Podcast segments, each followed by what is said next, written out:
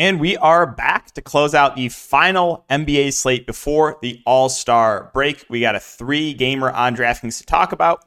Uh, if this is your first time watching, my name is D K, and I cover content for uh, N B A, daily fantasy sports, as well as for player props, uh, prize picks, underdog, parlay play, all that good stuff. The sponsor of the video, that's going to be BetMGM. Guys are currently running an offer right now where if you bet five for your new customer and you bet five dollars, you'll get one hundred fifty dollars instantly in bonus bets.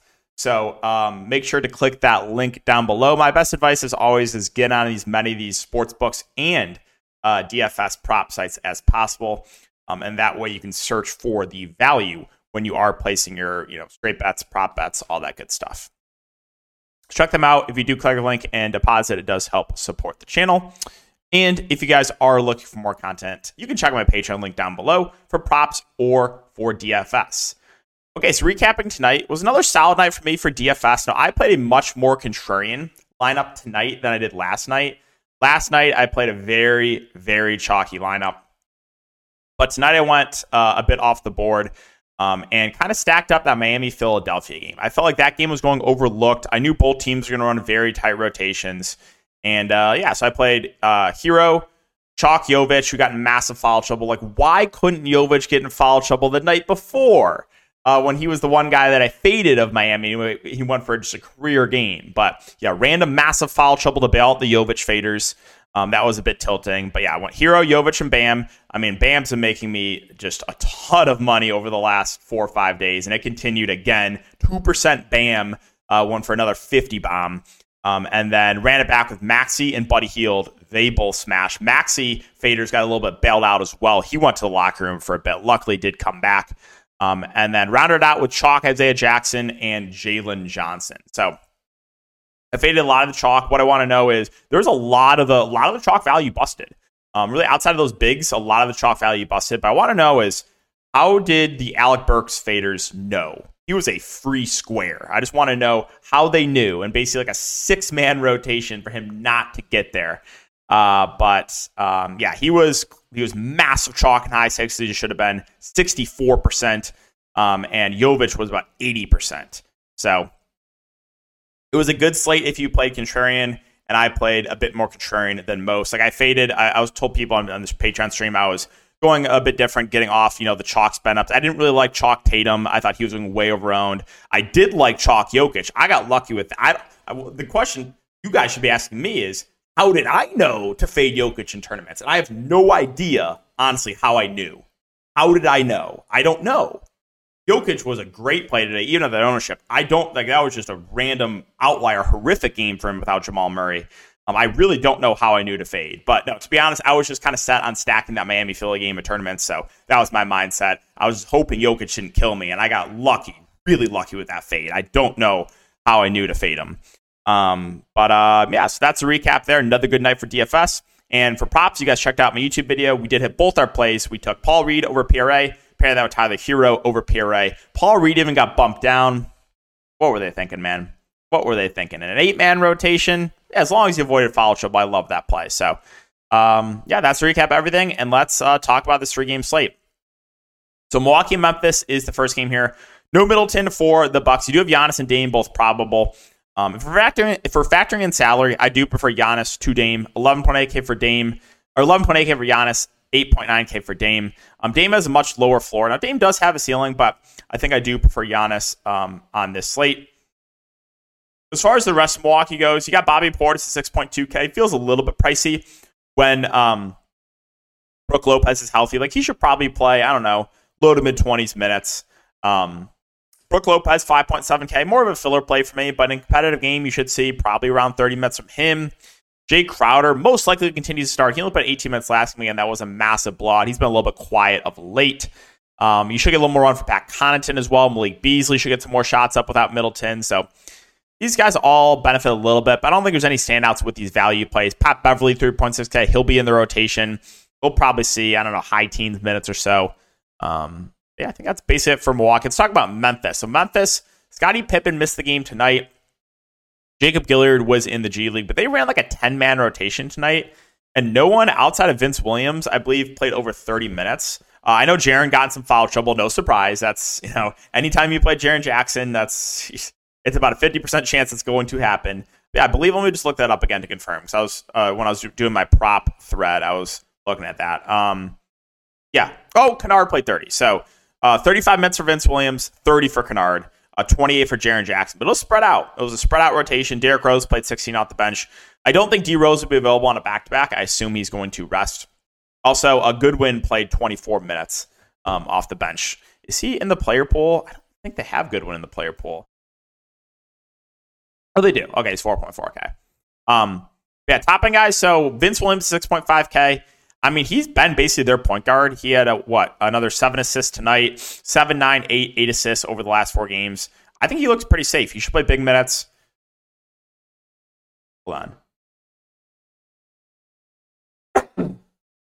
I always have to sneeze, I feel like. I don't know what it is. Oh, he's sitting at my desk. I haven't been sneezing all day, and then all of a sudden, it happened like the last two or three videos, I feel like. Um, weird. But back to Vince Williams. He should play mid-thirties minutes. He's a guy that can stuff the stat sheet. I think he's pretty safe. Jaron obviously has the highest ceiling on the team. He's eight K. Um, if you can avoid foul trouble, we know the type of upside that he has. You got Santi Claus Aldama. That, you know, probably sees somewhere in the neighborhood of like twenty-five to thirty minutes or so. G G. Jackson played well off the bench. We know he's not a bad point per minute guy. Um, you know, I think his minutes will continue to be there just because he's a young guy, and I think they want to continue to give him runs. So we do have some interest there. Kennard started. He played thirty minutes. I think he looks like a decent value. Goodwin off the bench at four point four K, played twenty-four minutes. If there's no Pippen and Gilliard and D Rose hit again, then I think Goodwin's actually going to be a decent value play. So you do have like some viable options. I don't think there's any like standout plays. Zaire Williams came back, played twenty-two minutes in his first game back. I think a lot of these rotation players look solid, but I don't think there's anyone that like stands out uh, more than the rest here. But on a small slate, we have to consider these guys for sure. Golden State, Utah. So it is a back-to-back for Golden State. I wanted to mention, I think there is a chance that you see some of these vets rest on a back-to-back, especially going on the road in Utah. Like, I would not be surprised if Golden State ends up resting like almost everyone or all their main guys going into the All-Star break. I think it's definitely possible. But assuming everyone plays, Um, Golden State has been running a bit of a deeper rotation now since they are healthier, like ten to eleven guys. You got Steph at nine six. I always like the ceiling on him. He's he's had some big games, um, and I think he's, you know, from what I looked uh, tonight, he was playing pretty well. I think he had like twenty-five points in the third quarter. You got Kuminga at six point seven K. You know, he should continue to play low thirties minutes. I, I do like his upside. He's been a little bit quiet of late. Draymond went to the locker room. Um, I don't know if he returned. I know he got like hit in the face, so that could open up some value here for Golden State tomorrow if Draymond can't go. Let me see. Has he come back yet? Um, okay, he did. He just returned to the game. Okay. Um, so, uh, yeah, I mean, he should continue to play high twenties minutes. He's been playing well since getting shifted over to the five, so I think he looks like a pretty good option. You got Podziemski at six one. Feels a little bit pricey, but still not out of play. Klay Thompson at five five. You know what I'm going to say about him. Wiggins at five one, indifferent. Um, I don't really know if I can get to a lot of these values. I think if I had to pick like one of these punt plays, it probably would be Gary Payton at three three. He's been playing about fifteen minutes a game over the last two games. All right, Utah. So Utah ran a nine-man rotation tonight. Um, you got Lauri Markkanen at eight one. He had another subpar game. I want to say he finished with like twenty-five fantasy points or something tonight. So he's been a little bit quiet of late, but the price has dropped. And we know that Lauri is the guy that, you know, consistently gets the most minutes, and he is the guy with the highest ceiling on this team.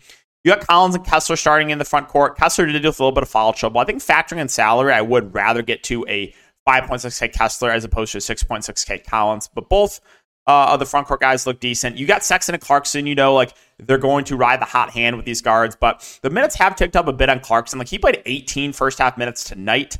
Uh, so that is good to see. Keontae George should continue to start. I really like him for value. Uh, you guys know how high I am on Keontae George. Um, I think he continues to play around thirty minutes. I think he looks really, really good. Chris Dunn had a good game off the bench. Um, we'll probably see around twenty minutes from him. And then you'll see some T H T and uh, Taylor Hendricks in the rotation.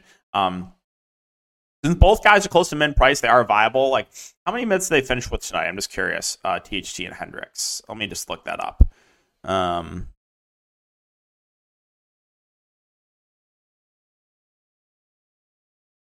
So you saw fourteen minutes for Hendricks on the bench, sixteen for T H T. All right, let's finish up with Minnesota and Portland. So Minnesota, you got Anthony Edwards questionable. Now, Post game, he did say that the knee is bothering him. And to be honest, I think there's no reason to push him here. Again, on the road in Portland. Like, why would you push Ant if the knee is bothering him? So if I had to lean, I would say he does not play. Um, and if Anthony Edwards does not play, obviously you get a significant usage bump to Karl Anthony Towns, and then you would get N A W in the starting lineup. He would play good minutes. He would become one of the best values in the slate, and then Kyle Anderson will play a lot more too. So this Minnesota team would look great if if uh, Anthony Edwards does not play. And Cat usage bump, all the other starters look a little bit better, and then a lot more minutes, and it should start for N A W, a lot more minutes for Slow-Mo. You should get a little more run for McDaniels, maybe even a little more run for a guy like Monte Morris too. Now, if Anthony Edwards does play, then I think any of the top three guys look pretty good here. eight point seven K for Ant. We know the type of ceiling that he has. He just put up a fifty bomb uh, on the same team a couple nights ago or last night, whatever it was. Karl Anthony Towns, seven seven. He got in random massive foul trouble to punish me for taking his first half fantasy score. Uh, that was very tilting. Rudy Gobert, seven point five K. Continues to play big minutes. Nas Reed, we know he's a good point per minute guy. He's averaging like low twenties minutes. Uh, always someone I, I like just because he finds his way in a couple more minutes he could smash. Mike Conley is always uh, like a low five K price point. He's always like a filler play to me, but you know, on average, he should play high twenties minutes or so. And these value plays are still playable, I think, if Ant plays. But if Ant misses, again, guys like uh, N A W and McDaniels and Slow-Mo are, are all going to look really, really good. Finally, Portland, you got Brogdon out, Scoot Henderson questionable. Now, Scoot, uh, Portland has been running uh, in competitive games. They're playing their main guys good minutes. Scoot, Uh, Ayton, Grant, and Simons were all on pace to play thirty-five plus minutes if the game didn't blow out last game. So that is something to note. I don't think Portland's going to be super popular, but I think those four guys are interesting tournament plays. Simons is seven eight. I think he has the highest ceiling. Grant at seven four. Ayton had a big game last time against Gobert. He went for forty-five. And Scoot uh, played big minutes on the bench. So those guys, I think, are all interesting tournament plays, assuming Scoot is in. If Scoot's out, I think you should get more on for a guy like Delon Banton. He's been firmly in the rotation, twenty-five, twenty-six minutes over the last couple games. So um, Banton, I think, is already a decent value play, but he's going to look better if Scoot can't play. Jabari Walker, five K. You know, the Mets have been a little bit all over the place for him. Um, I guess he's fine for tournaments. You got Kamara, you got Thibault. Uh, they're usually hovering around like twenty-ish minutes. Not really exciting plays, but they're going to uh, be in the rotation. And then I think if Scoot misses, you probably get some run for a guy like Haggins. Uh, he only played four minutes uh, tonight, though. So, uh, yeah, guys, that's going to wrap up the video. Um, I don't think they have much on the board right now for Prize Picks last time I looked. So it might be one where, let's see. Yeah, so they don't. They only have that one game, and that's basically it. Um, so might, depending on when they add more to the board, might just uh, have to make a video tomorrow morning. Um, but yeah, thanks again. As always, guys, enjoy the All-Star break. Good luck in tomorrow's slate, and we'll see you all in the next video.